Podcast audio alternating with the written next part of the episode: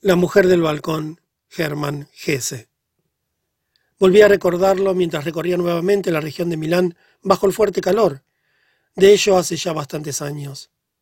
Fue a finales del verano de 1911. Había cruzado muchos lechos de ríos secos bajo el blanco calor llameante de ese ardiente verano.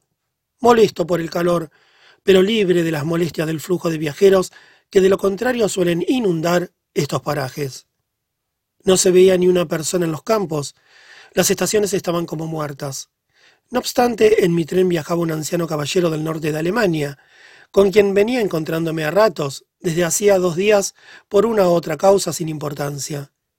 Él viajaba en primera clase y yo en tercera, pero coincidíamos repetidamente en el vagón comedor y en otros puntos. Me gustaba su conversación de una fría inteligencia, algo amargada, Debía tener aproximadamente la edad que yo mismo tengo ahora, y me sentía como un chiquillo a su lado. Milán parecía desierto, ni un rumor en la estación, nadie en las calles, casi ningún coche de punto a la vista. Tras polvorientas celosías se divisaban los perezosos y silueteados movimientos de gentes en mangas de camisa.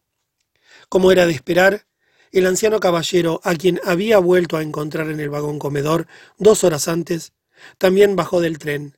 El empleado de un hotel se hizo cargo de su equipaje. El caballero me saludó con gesto enérgico, gritó Hasta luego y desapareció en uno de los elegantes hoteles del recinto, mientras yo subía al tranvía y buscaba la vieja hospedería donde solía acudir invariablemente desde mi primer viaje por Italia. La calle estaba como muerta, y frente a mi modesta pensión, ennegrecida por el humo, no se divisaba ni un alma aparte de un viejo miserable y harapiento, que mohíno y cabizbajo revolvía el denso polvo blanco de la calle con un palito en busca de colillas de cigarrillos. El patrón de mi albergue no compareció. Un criado me condujo a mi cuartito, donde me cambié de ropa y me lavé, y pasé toda la tarde tras las persianas cerradas en mangas de camisa con mis lecturas y una limonada. Pero por la noche, pese a que apenas había refrescado la población y yo con ella, se volcó por los parques y paseos. Vendedores de periódicos voceaban su cantinela, vendedores de naranjas y feriantes con húmedas tajadas de melón animaban la calle. Los cocheros de casas buenas, cuyos señores estaban veraneando, llevaban a sus amigas y amigos de paseo en hermosos carruajes. Entonces todavía se veían pocos automóviles. El día siguiente por la tarde proseguí viaje, debilitado por una noche de insomnio, sin que nada hubiera aumentado mi satisfacción. El calor, el cansancio y el polvo pesaban fuertemente en mi ánimo. Pero antes de emprender el viaje de regreso a Alemania, deseaba dormir bien al menos una noche y respirar el aire italiano durante toda una tarde de tal forma que decidí aparme en Como. Así lo hice y nada más salir de la estación soleada y comenzar a enfilar en dirección a la ciudad con mi maletín en la mano, vi a mi conocido de dos días antes, el cual me saludaba desde un coche de dos caballos. Comienza a hacerse imposible esquivarlo, pensé, pero en el fondo no tenía nada en contra de ese nuevo encuentro con mi viejo caballero. Pronto dobló rápidamente la esquina en su cochecito de blandos muelles, mientras yo seguía rumbo a la catedral y luego hacia la bonita placita junto al lago, en busca de un lugar donde dormir. Pronto lo encontré. Como estaba vacía y había plazas disponibles en todas las posadas. Cuando el sol comenzó a bajar y un rico y lozano atardecer fue alzándose del lago y recubrió de polvo violeta la orilla más lejana, Empecé a sentirme bien y me alegré de volver a respirar todavía una vez más el verano italiano antes de regresar a casa. Deambulé agradecido por la bonita ciudad, de cuyas casitas vespertinas comenzaba a asomar la humanidad dormida. Las mujeres caminaban hacia la catedral y parpadeaban para protegerse del sol. La juventud acomodada se alejaba ruidosamente de la ciudad en coches de un caballo o paseaba por las calles recién despiertas, con sombreros de paja y pantalones blancos, zapatos amarillos, un clavel en el ojal y un Virginia en la comisura de la boca. Sonó una armónica, Un limpiabotas se instaló en su puesto ahora sombreado y pronto tuvo clientela. Los dueños de los pequeños cafés levantaban sus toldillos y limpiaban las mesas de mármol frente a su negocio. En un cuarto de hora toda la ciudad dormida se transformó y despertó a la vida. Los bodegueros balanceaban porciones de hielo y botellas de vermut entre las mesas ocupadas. Las muchachas recorrían las calles risueñas en largas hileras, tan pronto unidas en un provocador entusiasmo como avergonzadas y esquivas ante la juventud masculina. Pronto apareció una pianola en una esquina de la plaza y bellos jóvenes comenzaron a danzar en hermosa exhibición al compás del sonoro tecleo. Para mí todo aquello representaba la recuperación de imágenes y sensaciones conocidas. El paseo solitario por la acera de la sombra a través de las calles inundadas de alegría vespertina, la danza en la esquina, el vermut junto a las mesas de mármol, polvorientas, la contemplación de bonitas muchachas y el sonido de sus voces, cuando canturreaban provocativas y expectantes el estribillo de una música de baile en medio del crepúsculo.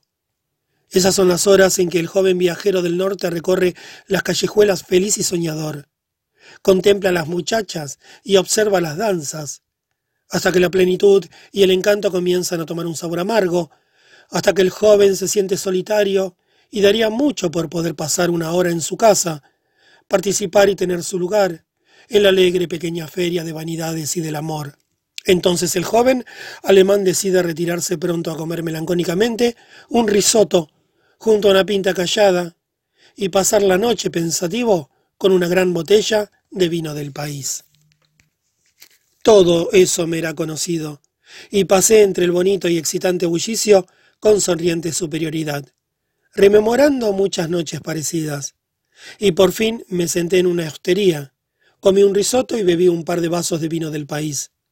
Luego me sentí con fuerzas suficientes para volver a participar en la vida nocturna como observador desinteresado, y me instalé en el café de la esquina, en la preciosa plaza junto al lago. Bebí lentamente un vaso de agua helada, contemplé el lago que se iba perdiendo en la penumbra y vi cómo las montañas se teñían de frío azul.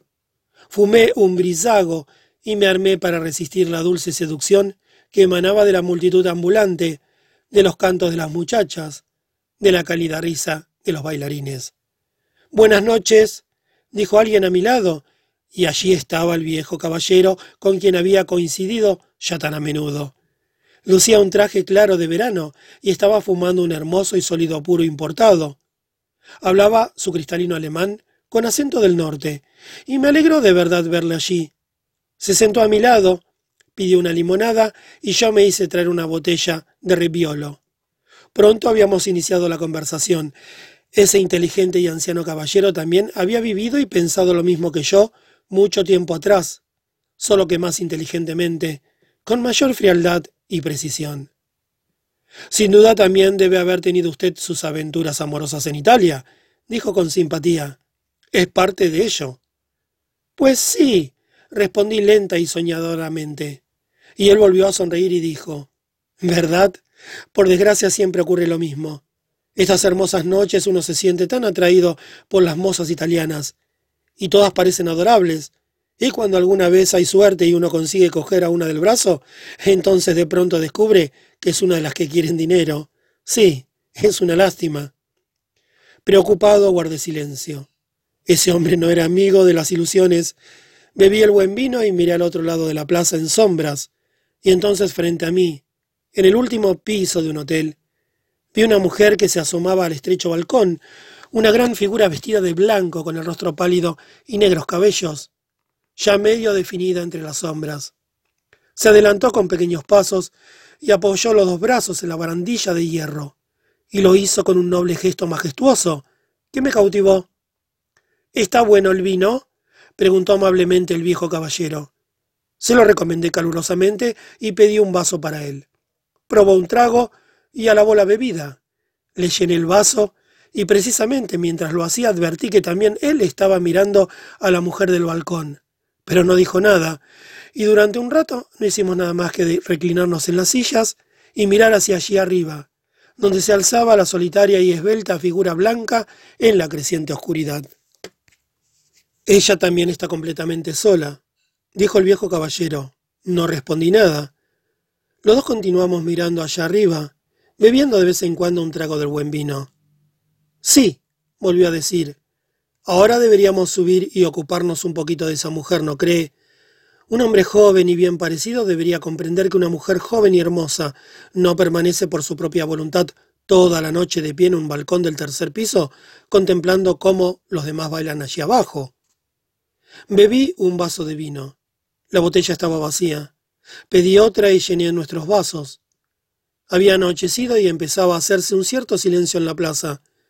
Todas las mesas de los cafés estaban ocupadas todavía, pero afuera solo bailaban unas pocas parejas.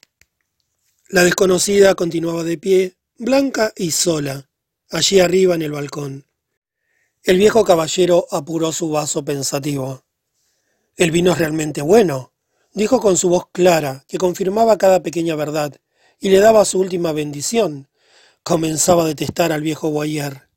Entonces, de pronto, me puso una mano en el hombro, con el franco gesto de benevolencia que emplean los viejos con los jóvenes, para compensar el hecho de que ellos ya han dejado de serlo. Me voy a casa, dijo. Sin duda ahora ya habrá refrescado lo suficiente para poder dormir. Sí, respondí sin pesar. Desde luego, y sin duda usted todavía permanecerá un rato aquí sentado, y beberá su vino y mirará allí arriba, ¿verdad? Buena suerte. La mujer parece hermosa, en ello no debe haber engaño. Pero sabe una cosa, amigo mío, yo ya soy viejo, conseguiré dormir perfectamente a pesar de todo. No siempre me ha ocurrido lo mismo. Cuando era más joven, era igual que usted. Verá, le he estado observando esta noche y debo decir que me ha recordado increíblemente mi propia juventud.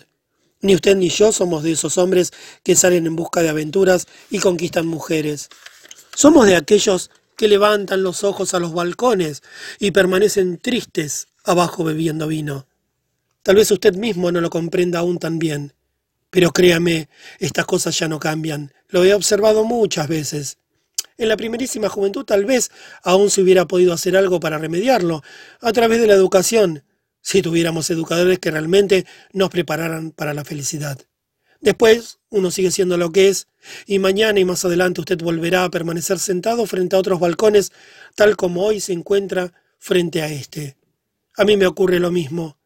Cuando todavía era joven pensaba que mi timidez se debía a que era pobre, pero me he hecho rico y nada ha cambiado.